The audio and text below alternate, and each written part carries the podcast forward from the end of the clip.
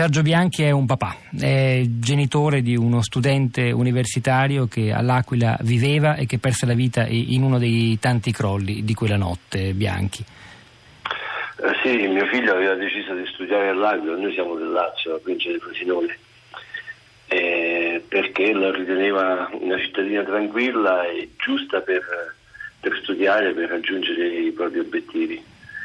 Uh, purtroppo le cose non sono andate come lui sperava e come tutti noi speravamo. Non sono andate bene per lui, non sono andate bene per gli aquilani. Cosa eh, studiava suo figlio, Bianchi? Mio figlio studiava biotecnologie. E come si chiamava? Si chiamava Nicola, aveva ventidue anni. Bianchi, lei in questi anni difficili ha creato un'associazione, insomma parte di un'associazione che si chiama AVUS, Associazione Vittime Universitarie del Sisma, che ha tra le tante cose anche messo in piedi un'iniziativa, un premio, insieme all'Ordine dei Geologi. Di che cosa si tratta? E questo premio l'avete consegnato ieri a una studentessa, se non sbaglio.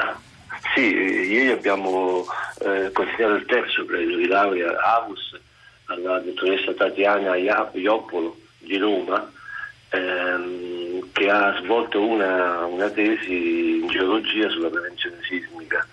Eh, noi ci, ci occupiamo già eh, insieme a geologi da, da oltre quattro anni eh, proprio di divulgare questo messaggio, un messaggio di attenzione, un messaggio di, ehm, di stimolazione a, ad informarsi di com'è il nostro territorio, perché soltanto conoscendolo eh, il nostro territorio domani sarà possibile, insomma, difendersi da queste, da queste catastrofi. Perché è stata, è stata la mancanza di conoscenza a determinare quei crolli e anche a portarle via suo figlio, questo è il suo pensiero, giusto, Bianchi?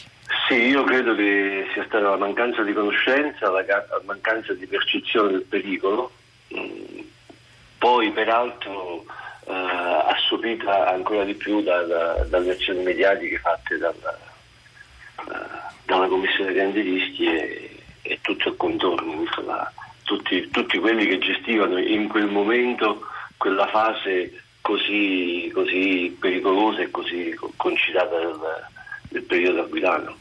Sergio Bianchi, non è un caso che noi oggi apriamo questa puntata dedicata al settimo anniversario del terremoto dell'Aquila, partendo non dall'Aquila ma da Frosinone, dove è oggi collegato lei con noi, perché stanotte era lì a, a partecipare alla fiaccolata, poi è tornato a casa sua. Non abbiamo sbagliato.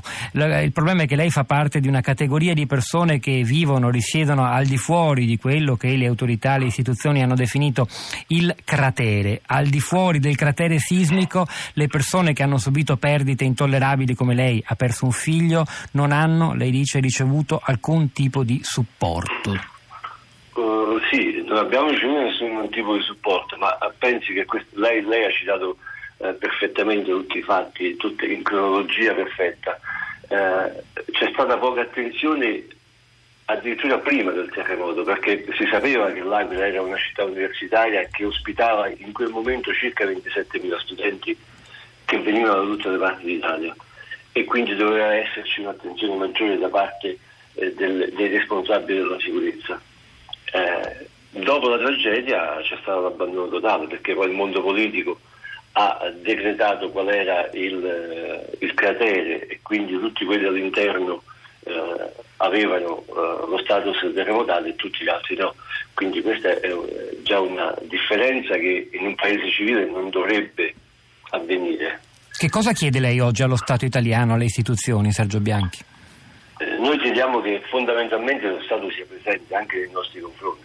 Lo abbiamo fatto chiedendo eh, riconoscimento di morti sul lavoro, l'abbiamo fatto chiedendo supporto eh, psicologico da parte delle, delle istituzioni, eh, ma come lei può ben capire abbiamo, non abbiamo ricevuto nessuna risposta. Come non abbiamo ricevuto risposta dalla, dalla, dalla giustizia, come non abbiamo avuto risposte da nessuno. Nessuno. Purtroppo l'Aquila è diventato un posto molto ambito eh, perché eh, va ricostruito, e quindi lì ormai c'è il lavoro, e dove c'è il lavoro ci sono i soldi, dove sono i soldi c'è il malaffare, e quindi scende ancora di più l'attenzione nei nostri confronti, eh, scende ancora di più l'attenzione nelle vittime del terremoto, quelle persone che hanno perso il loro progetto di vita, perché i, i trecentonove morti mh, avevano a suo seguito dei familiari, a sua volta erano familiari, erano genitori, e, e quindi si è, si è perso veramente il progetto di vita che uno si era fatto. Purtroppo di questo non, non ne tiene considerazione nessuno. Sergio Bianchi, eh, associazione vittime universitarie del sisma. Guardi, c'è una frase che ho trovato stamani in un articolo molto bello, uno dei più belli per la verità, è usciti sui quotidiani in questi giorni, di cronaca dell'Aquila, la firma Serena Giannico sul manifesto. Una delle voci che la intervista dice eh, sono sette anni dal sisma, o meglio, sono sette anni di sisma, nel senso che per molti di noi il terremoto è inevitabilmente continuato, ben oltre quei cinquanta secondi, dura ancora per il vuoto che ha provocato, i danni psicologici, come lei giustamente ha detto, sociali ed economici, che tante volte noi qui a Radio tre abbiamo provato uh, a raccontare. Io la ringrazio davvero, perché insomma non è facile fare in pubblico alla radio una testimonianza di questo genere, e la ringrazio guardi, anche per il suo impegno. Sì, Bianchi, prego. Io volevo dire un'ultima cosa, il terremoto non è uh, stato il sei di aprile, il terremoto è iniziato il sei di aprile. Perché il terremoto va visto come un fatto in sé, no? Che accade in quel momento e poi eh, si inizia a rinascere. No, non è così. Eh, da quel momento sono iniziati i veri problemi all'interno delle famiglie, all'interno delle persone. Eh, vi posso assicurare che è distruttivo. È distruttivo e, e poi quando ti senti abbandonato è, è ulteriormente distruttivo. Noi, noi ci siamo ripiegati con l'AVUS proprio per non restare chiusi dentro casa e finire di distruggere quello che c'era rimasto della nostra famiglia. Ci siamo convogliati tutti in questo progetto appunto per parlare ai giovani, eh, ai ragazzi, eh, sperando che questi ragazzi, che saranno gli amministratori del futuro, possano avere una visione diversa della, della prevenzione e della, e della cultura stessa.